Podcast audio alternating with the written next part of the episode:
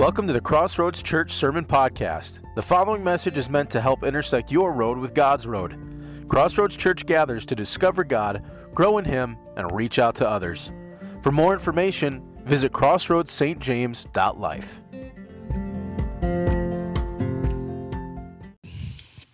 Let's get into today's message. We, uh, how many of you? I know it's only September, but uh, how many of you ever seen the movie A Christmas Story? Anybody ever seen that one? You know, where the kid is Ralphie wants the gun, wants the BB gun. Can't have a BB gun, kid. Shoot your eye out, right? That's the the line of the movie. Well, there's a scene in the movie where they're they're all out to to recess, and uh, it's cold. It's freezing outside because they're they're in the upper Midwest somewhere. Where are they? Dude, are, are they in Minnesota? I don't even know. I don't know where it is. They're just oh Cleveland. They're not as cold as we are here. Anyways, they're somewhere out there, and uh, so they're out there at recess, and all the boys gather together. Ralphie and his buddies uh, gather together, and they take one kid and they dare the kid to to lick the frozen flagpole. Anybody remember this scene? It's great. How many of you have ever done it, not needing to be dared by anybody? Come on, admit it. Yes, yes. See what happens. Oh my goodness. And then, unlike you're supposed to, how many of you ripped it right off and then needed stitches or something to contain the bleeding? Anyway, so they, they do this. They're like, hey, lick lick the lick the flagpole. So the kid does it and his tongue is stuck there. And uh, all of a sudden what happens? The bell rings right? The bell for the uh, for recess rings. They have to go back inside and they all start running back inside because you can't be late. You don't want to get in trouble. Don't want to get detention. And so they're all yelling about it, and, and they're they're coming in. And the one kid stuck to the pole, and he's like, "What are you guys going? Help me! Help me! Please, please, please!" And then he has like the way the kid says, "He's like, oh come on, Ralphie, help me, help me, help me here! Don't leave me here, Ralphie!" And uh, they're all starting. Ralph is like the bell rang, man. We got to go. so they all leave, and the kid's just stuck at the flagpole. And later on, the teacher notices, and where they, they bring out like a fire truck and stuff and try to detach him, just pour some warm water. Anyways, uh, sometimes I, I look at those, and that, that kind of story and sometimes I think folks will read the Bible uh, or, or simply hear stories from the Bible without seeking understanding and think God is kind of like those kids at the flagpole. You know, I dare you to do this. Go ahead, try this. And then he just leaves. And whether you do it or not, he's out, I'm gone. And, and some folks, unfortunately, don't, don't read to the end of the story. They don't, they don't see what happens and they miss out on the power of God. God, or sometimes it's within their own lives. They feel a call by God to do something that's that's pretty crazy, and they they don't stick around to the end to see what happens, and they look at God as this proverbial bully, daring us to lick frozen flagpoles and then leaving us to fend for ourselves uh, when that's really not the truth. The Bible is full of stories in which God has people take a step of faith and do something that just seems downright ridiculous, just seems kind of odd. And that's the message for today doing the ridiculous. And I got some clown feet up there. Um, it's, you know, the, the, the Bible is full of these kinds of things. The Lord challenging people to take those steps of faith. And we'll read those stories. And if the reader, if, if we can stick around until the end and see the person being tasked by God doing what he says, there's blessings for everybody. We can see the blessings within the person that's doing the task. We can be blessed by reading the story and seeing those things, and it's it, it can be amazing all around. So today, we've come to such a story as we continue in our journey through the Bible. Uh, let's kind of pick up where we were at. We, we took a little break last week, but just to give you a little bit of reminder of where we are, Nebuchadnezzar and the Babylonian army has set up a siege against Jerusalem. And within four months, what was left of Judah experienced hardships that included famine, pestilence, and of course, fighting. And if you remember, we talked about Ezekiel, and I set up my nifty little. Uh, my siege here. Remember, God is is behind the the the, the iron skillet. The the brick is is J Town, Jerusalem, and uh, then you've got you know the Babylonian army and their battering rams, aka tanks, because you know they had tanks in 589 BC. Um, all these different things, like these laser guided guns and everything, bazookas. You know, it's, it's, very common back then for the Babylonian army. Anyways, um, so we had that all set up. Now, if you may have noticed the last couple of weeks, the, the I had all these guys disappeared because what happened? The Egyptians came out and said, "Hey, we want to tussle with you guys," and it distracted the Babylonian army to where they kind of went away from Jerusalem, and there was a little bit of freedom that happened during that time. And at that point, Jeremiah, the prophet in Jerusalem, was going to go buy some property. He was going to go do something with some property in his tribal land the tribe of Benjamin. And as he's heading out, he gets arrested and they put Jeremiah in prison. Uh, so we've come to this story today in chapter 32 of Jeremiah. The Babylonians have come back, so that's why I've got my, my nifty Babylonian army set up again around Jerusalem, ready to, to continue the siege that they have. And we're going to look at this. Verses 1 through 4 of chapter 32, or actually 1 through 5, uh, speaks of why they wanted to put Jeremiah in prison. Verse or chapter 32 starting at verse 1 says this, the word that came to Jeremiah from the Lord in the 10th year of Zedekiah king of Judah, which was the 18th year of Nebuchadnezzar. At that time the army of the king of Babylon was besieging Jerusalem and Jeremiah the prophet was shut up in the court of the guard that was in the palace of the king of Judah. For Zedekiah, king of Judah, had imprisoned him, saying, Why do you prophesy and say, Thus says the Lord, Behold, I am giving this city into the hand of the king of Babylon, and he shall capture it. Zedekiah, king of Judah, shall not escape out of the hand of the Chaldeans, but shall surely be given into the hand of the king of Babylon, and shall speak with him face to face, and see him eye to eye. And he shall take Zedekiah to Babylon, and there he shall remain until I visit him, declares the Lord. Though you fight against the Chaldeans, you shall not succeed. So the whole purpose of Jeremiah being in prison is because, well, they don't like the message that Jeremiah is given. Uh, it says there that it was specifically it was Zedekiah. It did the decision did come down to Zedekiah, uh, but it was the the national leaders that were like, hey, we got to get this guy put away. He's killing the morale of our nation, and he needs to go. So we talked about that a couple weeks ago. He's in prison. He's sitting there, and while he is in prison. God gives him this really crazy, ridiculous request, and it's found in the next couple of verses. Look at verse 6.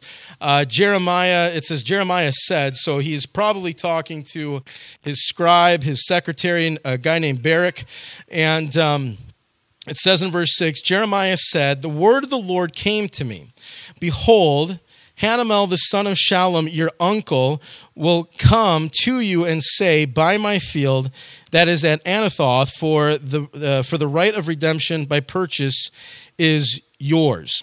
Then Hanamel, the, uh, the, my cousin, came to me in the court of the guard in accordance with the word of the Lord and said to me, Buy my field that is, that is at Anathoth in the land of Benjamin, for the right of possession and redemption is yours. Buy it for yourself. Then I knew that this was the word of the Lord. Now, why is this odd? Why is this weird that his cousin would come up and say, Hey, you have the right to purchase this land? What's really weird about it is Jeremiah, and pretty much everybody knows, it's why he's in prison. Jeremiah knows that Babylon has surrounded this city and they're about to take over Judah. And, uh, they're going to end up owning that land at least within the year because it says, you know, in the 10th year and it's the 11th year that Zedekiah of Zedekiah's reign that they take it over. So it's odd. It's it's technically ridiculous that God is like, listen, your cousin's going to come and he's going to tell you to buy this land. And I want you to buy it. And Jeremiah, okay. But it doesn't make any sense because the Babylonians are going to end up owning that land because they're going to take over Judah. So waste your money, buy this land, do this crazy thing, and and make it happen. Um, note though what Jeremiah says at the end of verse 8. Then I knew that this was the word of the Lord. Listen, friends, the Lord has a really good tell as to whether a prophecy is from him or not. it comes to pass just as he said it would. So there's there's a slight doubt in Jeremiah. Maybe he's thinking I had some bad bread last night and the, Lord told me to buy this land that's going to that's technically worthless and it's going to be worthless because it's going to be owned by the Babylonians. I don't know if this is true. But when his cousin Hanamel comes walking in and says, "Hey, you get to buy this land." Jeremiah's like, "Oh, that was from the Lord. That wasn't bad bread. That was for real. I actually heard that from the Lord, and, and the Lord was working. Jeremiah, a great and powerful prophet of the Lord, doubted whether or not he was hearing from the Lord. Friends, listen, it is okay to question whether or not you're hearing from the Lord. It's perfectly fine to do that. Lord, I don't know if that was from you. In fact, John chapter or 1 John chapter 4 verse 1 tells us to what? Test the spirits. Test the spirits. Because there's going to be times when you're going to be like, I think the Lord is telling me to do this, but this seems really absurd and stupid. this seems really ridiculous. Is it really from the Lord? Do not be afraid to question it and say, God, is this really from you? I need to know what's going on. I need to I need to understand. You are allowed to do that. You are allowed to say, is this really from the Lord? And then the Lord will show you, listen, this is the way it is do this, you know, take this step of faith. Now, here's the line of demarcation between those who seem to see miracles and movements and power of the Lord and those who constantly question whether or not the Lord moves. Does the Lord still do miracles? Does the Lord still heal people? Does the Lord still do stuff? And then there's the people that actually see it happen. The line of demarcation, friends, is obedience. Is obedience. The Lord comes out and says, "Hey, do this." And then when we decide to do and we say, you know what, I'm going to take this step of faith and I'm going to do it. I know this is from the Lord. I'm confident this is from the Lord. This is going to be weird. But when we do that, boom, that's when you start to see the power of the Lord. When we decide to re- receive the harebrained, ridiculous idea, get confirmation that it was from the Lord, and then when we act, we can see the power of the Lord. The question is, is do we act or not? Jeremiah in this story does act in obedience. Look at verse 9. And I bought the field at Anathoth from Hanamel, my cousin, and weighed out the money to him, 17 shekels of silver. I signed the deed, sealed it, got witnesses, and weighed the money on scales. Then I took the sealed deed of purchase containing the terms and conditions and the open copy. And I gave the deed of purchase to Baruch, the son of Neriah, son of uh, Maaseiah uh, in the presence of Hanamel, my cousin, in the presence of the witnesses who signed the deed of purchase, and in the presence of all the Judeans who were sitting uh, in the court of the guard. Verse 13 I charged Baruch in their presence, saying, Thus says the Lord of hosts, the God of Israel, take these deeds, both this sealed deed and purchase, and this open deed, and put them in an earthenware vessel that they may last for a long time. We're going to pause right there. He does everything one was supposed to do at the time when it came to buying and selling property. Gets all the witnesses, they come together. I'm going to buy this land. I wouldn't be surprised if these witnesses were like, What an idiot. Okay, let's watch you sign the deed to this property that you're never going to see, Jeremiah. you're in prison and Babylon is about to take over. So they all watch this. Everything happens. He tells Baruch, his secretary, Let's put this in an earthenware vessel. If you're wondering what that is, it's the same kind of jars that they found the Dead Sea Scrolls in that were thousands of years old. Putting those things in that kind of jar, I'm not a scientist, but it works. you put that stuff in there, it keeps it nice and dry. It makes it so that you can read it and you can keep it for a very long time. We know that he has to keep it for a long time. Why? Because Jeremiah knows this is going to last 70 years. And if anybody gets to have that land or that property when the exile is over, maybe they can find this deed and make everything happen the way it's, it's supposed to happen. Now, listen listen, this doesn't seem like a powerful movement of the Lord. Nothing amazing is going on here. He buys the property, he puts it away, he does everything he's supposed to do. Why would they need, to, you know, why why does he do all this stuff if Babylon is going to take over the land?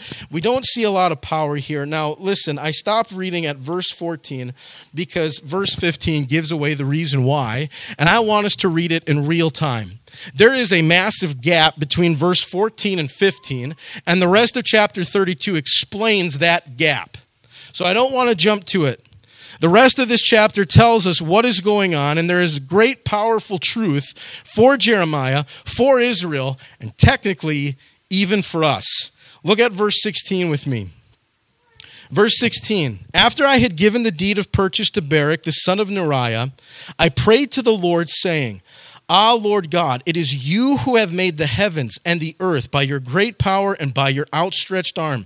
Nothing is too hard for you. You show steadfast love to thousands, but you repay the guilt of fathers to their children after them. O great and mighty God, whose name is the Lord of hosts, great in counsel and mighty in deed, whose eyes are open to all the ways of the children of man, recording each one according to his ways and according to the fruit of his deeds. Verse 20 You have shown and wonders in the land of Egypt, and to this day in Israel and among all mankind, and have made a name for yourself at, uh, as at this day. You brought your people Israel out of the land of Egypt with signs and wonders, with a strong hand and outstretched arm, and with, might, with great terror. Verse 22 And you gave them this land, which you swore to their fathers to give them, a land flowing with milk and honey. And they entered and took possession of it, but they did not obey your voice or walk in your law. They didn't they did nothing uh, of all you commanded them to do. Therefore you have made all this disaster come upon them. Behold, the siege mounds have come up to the city to take it, and because of sword and famine and pestilence, the city is given into the hands of the Chaldeans who are fighting against it. What you spoke has come to pass, and behold, you see it. Verse 25. Yet you, O Lord God, have said to me, Buy the field for money and get witnesses, though the city is given into the hands of the Chaldeans. Listen, friends, this may come as a shock for some of you, but you can question the Lord in what he is doing, and he won't strike you dead. What are you doing, God? But there's a key to this. You need to understand this. You have to come in humility and obedience. Okay? You can question God all you want to, but you better be humble and you better be obedient to what He's already called you to do, which is exactly what Jeremiah has done. Now, in Jeremiah, all those verses 16 to 24, that's not Jeremiah buttering up God. Aren't I good? I know my history of the, the, the Jews and everything and how this worked, and you're so great. He's not buttering him up. He's coming out and saying, You are God and I am not. You did all of these things signs and wonders. You are powerful. You are an amazing, awesome God. I've bought the field like you told me to. But, dude, the siege ramps are on the walls. They're about to break through. Why? Why did I buy this field? This makes no sense to me, Lord. Why is this happening? Listen, friends, you can question the Lord. Lord, what is going on? Why do you have me in this position? Why am I working this job? Why am I traveling here? Why am I going to this church? Why am I listening to this dude? Why am I listening to this lady? Why am I doing this, this, this, and this? I feel led by you to do this. None of this makes sense right now. You can question God, but I'm telling you right now, friends, you better be doing it in humility and obedience to the Lord. Lord, I'm following what you're doing. I just don't get it. Can I can I get a little bit of a glimpse of what's going on? Because one of the things we have to understand, we have to realize, as Isaiah said, his ways and his thoughts are what? Way higher than ours. Way higher than ours. As the stars are in the heavens, are the ways and thoughts of God compared to man. So we come humbly, say, Lord, I, even if you just give me a glimpse, we do have to understand that sometimes, and, and a lot of us, I know there's times when I don't like it, but we don't like when God says, listen, I can't because you won't understand. You just don't get it. Why this person is doing this. It, it, it's beyond our scope of our brain. You know, I make a joke about it. If you think too hard about it, your brain explodes and it oods out of your ears. God doesn't want that to happen to you. So sometimes He just has to tell you, listen, you just have to have faith that I know what I'm doing. We don't always like it, but sometimes that's the way it is. For Jeremiah, he gets an answer. He gets a response and it's powerful. Now it's broken up into two parts and it's kind of weird. It's broken up into two parts, and, and, and a lot of believe or a, a lot of uh, like scholars and stuff believe God's actual response to this is contained in verses 27 and then verses 36 through 34 or 44, while verses 28 through 35 are what are known as an editorial addition, I guess you could say. Um, the main reason is that these verses are written in a completely different style from the rest of the chapter. Most of the chapter is written in a poetic kind of form. This particular section of scripture uh, in verses uh, 28 through 35 is what is known as Deuteronomic. It's it's almost like a business uh, like an office memo. Here, here's a memo from the boss. It's kind of what it is. Now, it's not that these words were not spoken by God to Jeremiah. It's just that they probably weren't actually spoken at this point in time. And so what happened was, and this is not like 1950s, you know, someone's putting the Bible together. This is long before even Jesus walked the earth. They've got these writings from Jeremiah that are from the Lord, and it's the word of God, but they're like, we don't know where they go. So this seems like a good spot to put them because Jeremiah actually mentions what's going on with the sins of the people. The, you've, you've brought them to this point because of the sins of the people. So the Lord spoke to Jeremiah at some point. We have this. Let's insert it here because it kind of fits.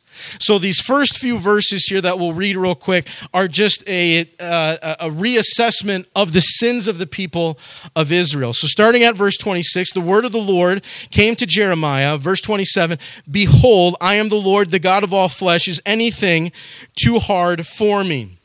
And then starting at verse 28, this is probably somewhere from something else, but they inserted it here. Therefore, thus says the Lord Behold, I am giving this city into the hands of the Chaldeans and into the hand of Nebuchadnezzar, king of Babylon, and he shall capture it. The Chaldeans who are fighting against this city shall come and set this city on fire and burn it with the houses on whose roofs uh, offerings have been made to Baal, and drink offerings have been poured out to other gods to provoke me to anger. For the children of Israel and the children of Judah, Judah have done nothing but evil in my sight from, uh, from their youth. The children of Israel have done nothing but provoke me to anger by the work of their hands, declares the Lord. Verse 31 This city has roused my anger and wrath from the day it was built to this day, so that I will remove it from my sight because of all the evil of the children of Israel and the children of Judah uh, that they did to provoke me to anger. Their kings and their officials, their priests and their prophets, the men of Judah and the inhabitants of Jerusalem. Verse 33 They have turned to me their back back and not their face. And though I have taught them persistently, they have not listened to receive instruction. They set up their abominations in the house uh, that is called by my name to defile it. They built the high places of Baal in the valley of the son of Hinnom to offer up their sons and daughters to Molech, though I did not command them, nor did it enter into my mind that they should do this abomination to cause Judah to sin. So you have that first response. Technically, that doesn't answer the question, right? Why did you make me buy the field? Well, the people sinned. That doesn't make any sense. So that's part of the reason why they think it's kind of an editorial addition. They're like, okay, let's just stick this here because we understand it. Jeremiah brought it up. And to be brutally honest with you, they all understand. You know, back in those days, you know, you've got the convenience of having this entire book of Jeremiah bound up into a book or on your phone, whatever it is. That wasn't the case back then. I mean, in the times of BC and even for the first couple of centuries of AD, you were hoping that you could just get scraps of these things. Oh, I hope I get the scroll. I hope I have this and, and those kinds of things. So, knowing that they weren't going to have all the information, they inserted here so that they can say, well, if someone just gets this part of Jeremiah, they can come to a full understanding of what was going on in Jerusalem at this time when Jeremiah says this. So, that first part of the response just kind of an addition there. The Lord did speak it, it was spoken, it was just probably at a different time. So now we come back to the actual response to Jeremiah of his question Why did I buy the field? Why did you want me to do this? And we can go all the way back to verse 27. Behold, I am the Lord, the God of all flesh. Is anything too hard for me? Verse 36, skip down to there. Now, therefore, thus says the Lord, the God of Israel, concerning this city which you say, it is given into the hand of the king of Babylon by sword, by famine, and by pestilence. Behold, I will gather them from all the countries to which I drove them in my anger and my wrath and in great indignation. I will bring them back to this place, and I will make them dwell in safety and they shall be my people, and I will be their God. I will give them one heart and one way, that they may fear me forever, for their own good and the good of their children after them. I will make with them an everlasting covenant that I will not turn away from doing good to them, and I will put the fear of me in their hearts that they may not turn from me, and I will rejoice in doing them good, and I will plant them in this land in faithfulness with all my heart and all my soul. For thus says the Lord, just as I have brought all this great disaster upon this people, so I will bring upon them all the good that I promised them fields shall be bought in this land of which you are saying, It is a desolation without man or beast. It is given into the hand of the Chaldeans. Verse 44 Fields shall be bought for money, and deeds shall be signed and sealed and witnessed in the land of Benjamin, in the places about Jerusalem, and in the cities of Judah, and in the cities of the hill country, in the cities of the Shephelah, and in the cities of the Negeb, for I will restore their fortunes, declares the Lord. Once again, it was a visual illustration of what the Lord would do. On the surface, he would scatter the nation and he would bring them back. He would scatter them. He's scattering them right now. You're going to all parts of the world, but I'm going to bring you back. I'm going to bring you back to this place. Come back together. I'm, I'm going to bring you back. On the surface, he scatters them, he brings them back. Just as Jeremiah purchased this land, so will the Israelites after the exile. They'll come back, they'll buy land again, they'll purchase those deeds. Maybe they'll uncover this particular deed for Jeremiah and find someone to take it because Jeremiah is in his 60s by now and he ain't going to live to be 130. And at this moment, he doesn't have a wife and kids because the Lord told him that he wasn't going to have those things. So at some some point, maybe someone finds that field, finds that deed, and says, hey, this belonged to the family of Jeremiah of Anathoth. Let's. Let's figure that out. The Lord is going to bring them all back. But then the Lord goes deeper to explain that when they come back, it's not so much about the law, but about the heart. He says he will put this everlasting covenant in their heart, that he will be their God and they will be his people. The law will still be there, the law is still there.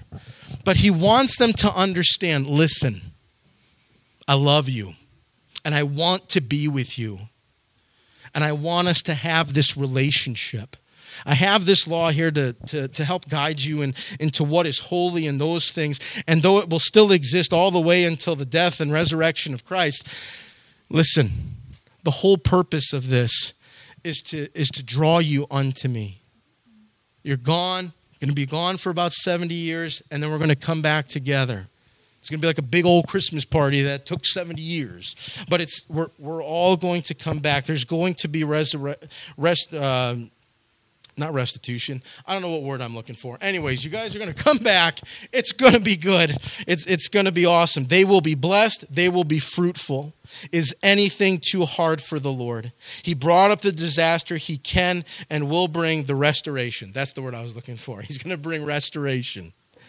To go even deeper, he is speaking of Christ. In verse 39, what does he say? I will give them one heart, I will give them one way. What does Jesus say? I am the way, the truth, and the life. They're going to come back. It's going to be about 500 years, but listen, it's going to work. I'm going to give them that one way. And it's, it's going to be powerful. It's going to be a great time. He speaks of Christ here. Then, when we pair this with the writing of Paul in Romans chapter 11, in which Paul talks about wild shoots, also known as Gentiles, you and me.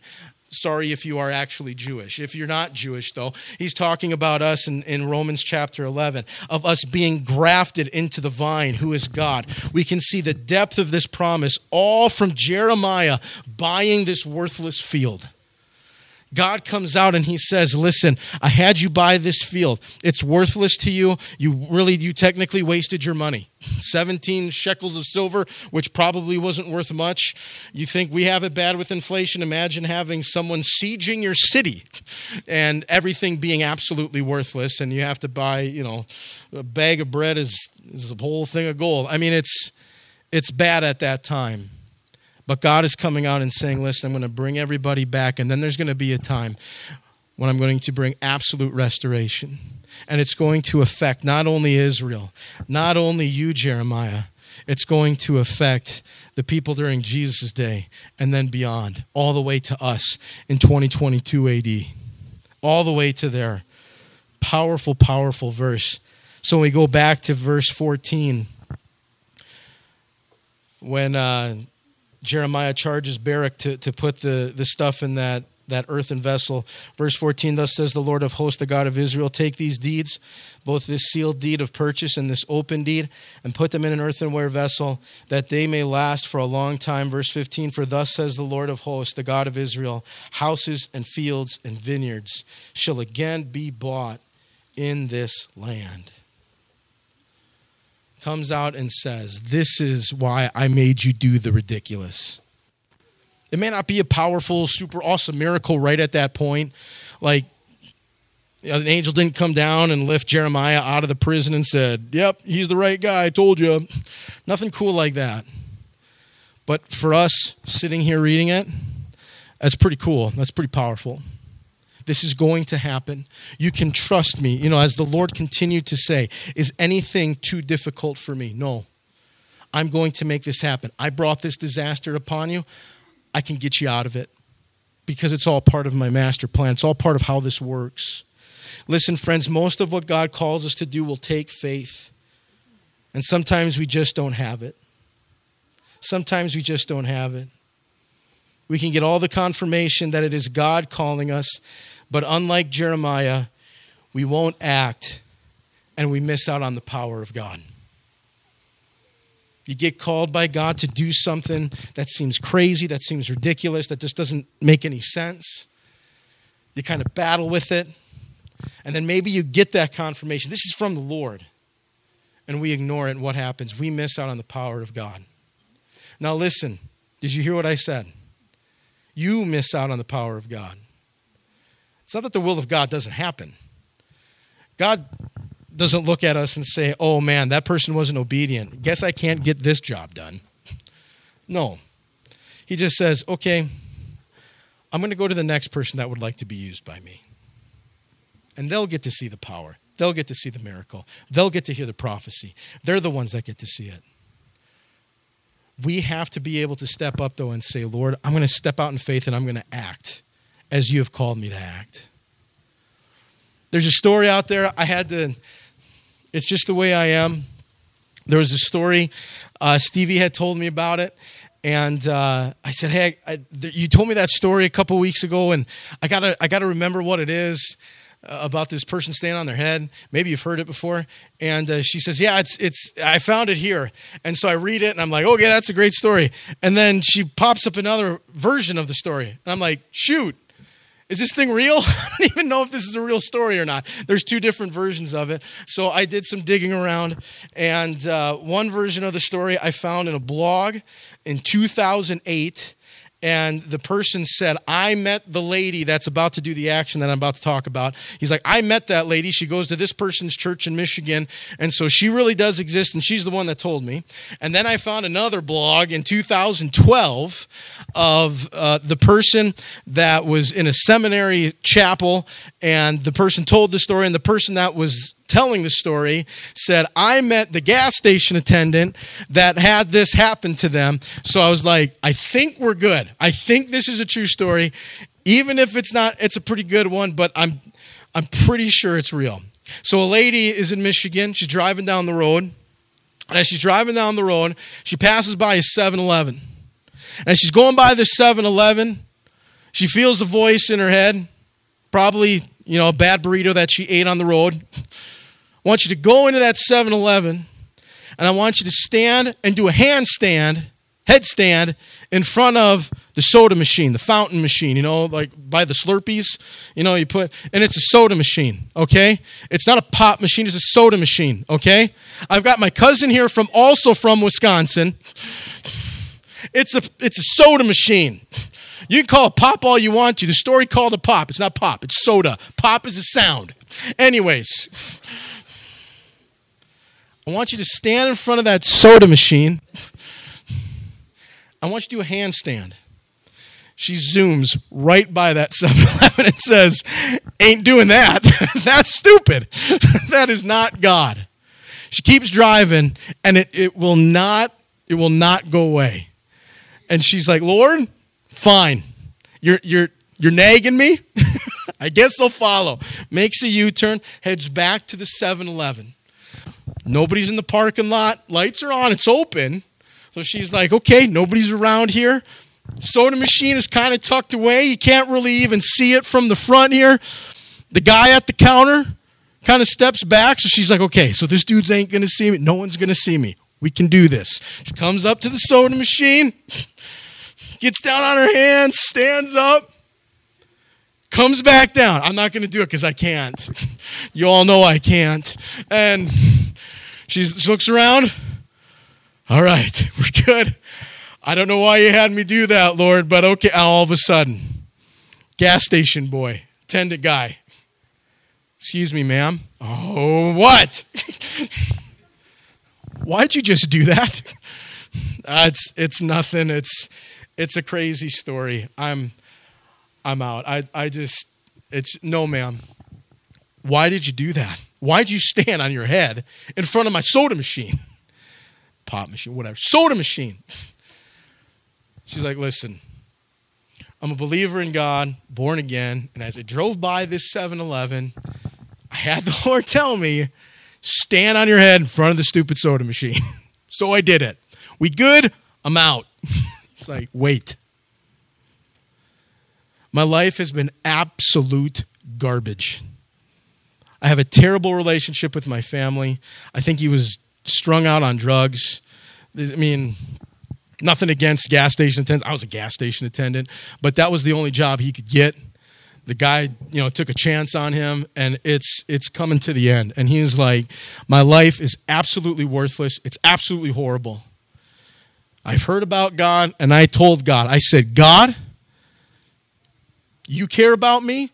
You think about me? I tell you what, you have someone come in and do the most crazy thing, and I'll believe in you. You have someone come into this store, the dead of night, nobody's around here. You have them come in here and do a handstand in front of that soda machine, and I'll follow you.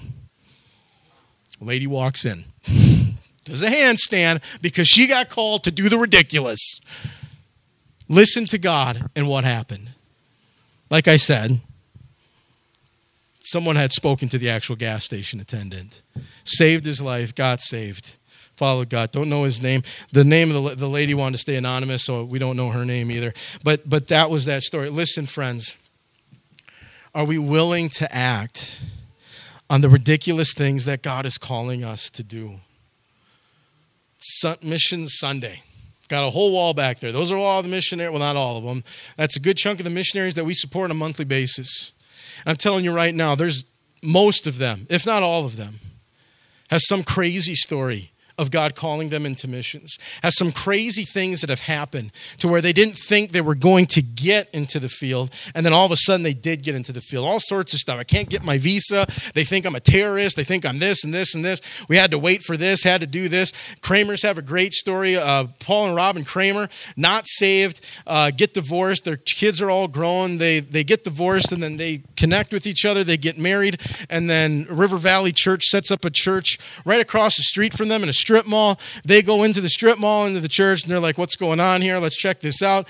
They, they experience the power of God. They get saved. They go on a missions trip, and they're like, let's check this out, see what this is all about. While they're on the missions trip, I can't remember to where. I think it was the Philippines.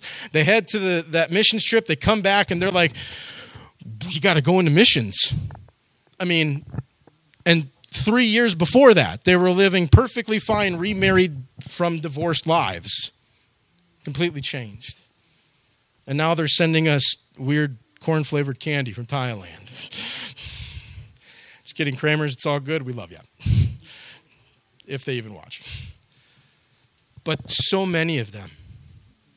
Pastor, well, missionaries David and Carmi Buckley plant a church. Romania, the Romanian United Pentecostal Church asked them, Would you please start a church for young families? Because we're pretty sure nobody here in Romania wants to do it. They say, yeah, we'll do it. They start the church a few years ago, and it just grows leaps and bounds. They're like, we got to get a new building. What's the only thing available in Romania? How about an old dance club, nightclub? Okay, we'll do it. They buy it. They've been in there for over three months. think today they're having another baptism service for everything that the Lord is doing as people continue to come because they decided to listen to the ridiculousness of God. Some of you are sitting here today and there's some ridiculous call on your life.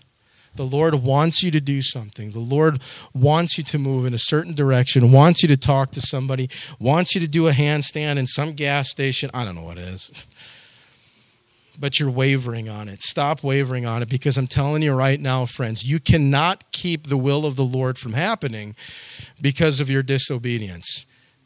What you keep from happening is you seeing the power of God happening, you getting to be that witness.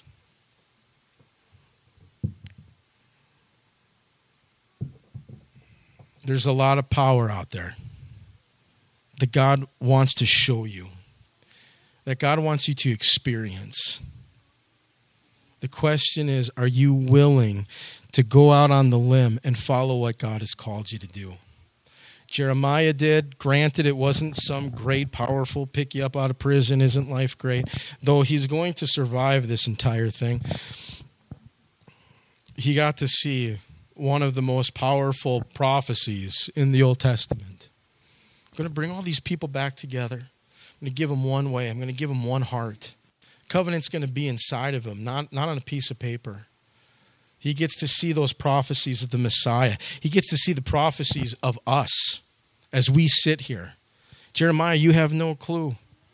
But because you bought that field and did this visual illustration, there's going to be a church in Timbuktu, Minnesota that's going to gather together on June or on September 4th, 2022 and hear about it. And it just may change someone's life because they decide to be obedient because you were obedient, Jeremiah. What is it that God's calling you to? What's the ridiculous action that you need to take? I want to challenge you guys. Take it. Talk to that person. Go to that place. Do that weird thing. And see what the power of God could possibly do. Stand with me today as we close this up.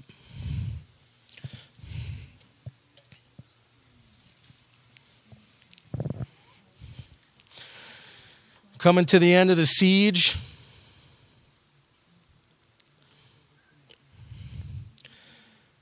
Babylon is about to take it all over, and Jeremiah does the ridiculous thing. Are you willing to take the step of faith and do the same thing? We're not under attack. No one's taking out our city, but within your own spiritual life, maybe Satan's knocking on the door. You need to step out in faith and say, God, I know that though things may be going haywire around me, you have a plan, you have a design, and I'm willing to step out in faith and do what you've called me to do. I'm going to pray with you guys today, and if that's you, uh, I just want to encourage you to take the step of faith that you're supposed to do. Maybe some of you are are, are questioning, Lord, I, I need to know that this really is from you and not a bad burrito I ate. Be praying about that. Let's go after the Lord. Father, I thank you for each person that's here, Lord God. Father, the key to our relationship with you has always been obedience. It's always you you had Samuel tell it to Saul, Lord. Obedience is better than sacrifice.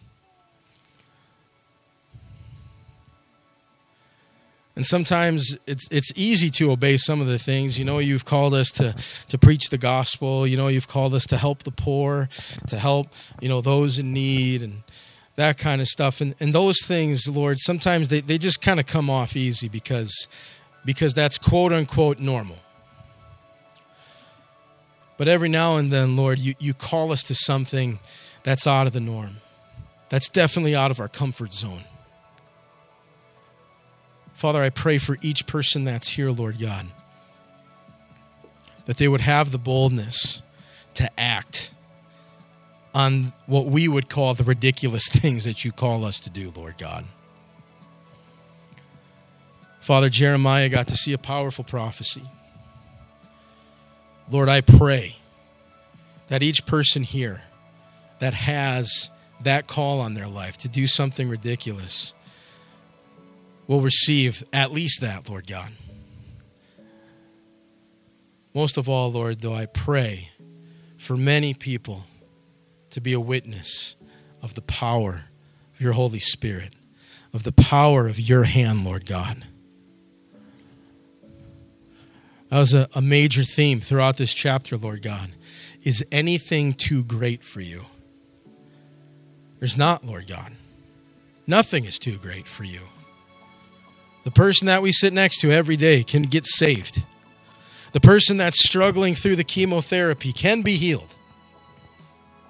The person that is at the lowest end has no money, is living in a battered down house, can receive provision from you, Lord God.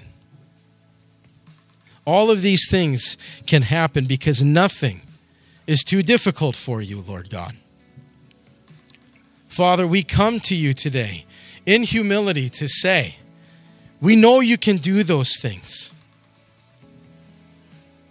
We know you have great power. You are God and we are not. For some of us, Lord God, we sit here and ask, is it you telling us to do whatever weird thing it is that, that we're supposed to do? Father, I pray for the people that are praying that, Lord God. I pray that they will receive that confirmation, Lord, and that they'll see your power in their lives, Lord God. And Father, I pray in each and every single one of us an expectation of you doing this for each of us, Lord God. Lord, you are so creative in the ways that you speak, in the ways that you work. You rarely repeat things. You're always creative and do something new. Only Moses had the burning bush, Lord. Only Noah got the, the flooded earth. Only Abraham got the bouncing pot. Lord, help us to see the things that you're calling us to, Lord God. Help us to be open and help us to be bold, to take the step of faith to follow you in what you've called us to do, Lord God. Father, I pray for testimonies right from this church, right from the people that are standing here, right from the people that are watching this at home, Lord God, that that they would stand up and say, "Look at what the Lord has done. Look at what the Lord did." Look at the healing that was brought here. Look at the provision that was brought here. Look at the salvation that was brought here. Look at the rescuing that was done here. Father, may we see that, Lord God. May we see you move in power, Lord, as we continue to draw closer and closer to you, God, and then act in obedience, Lord God. Praise you, God. We praise you, Lord. Hallelujah, Lord. Take some time today, friends. Spend it with God. Talk to Him. Say, Lord, here I am. What crazy thing do you want me to do? Maybe it won't be too crazy. At least ask, Lord, what do you want me to do? And then obey. Praise you, God. Hallelujah, Lord.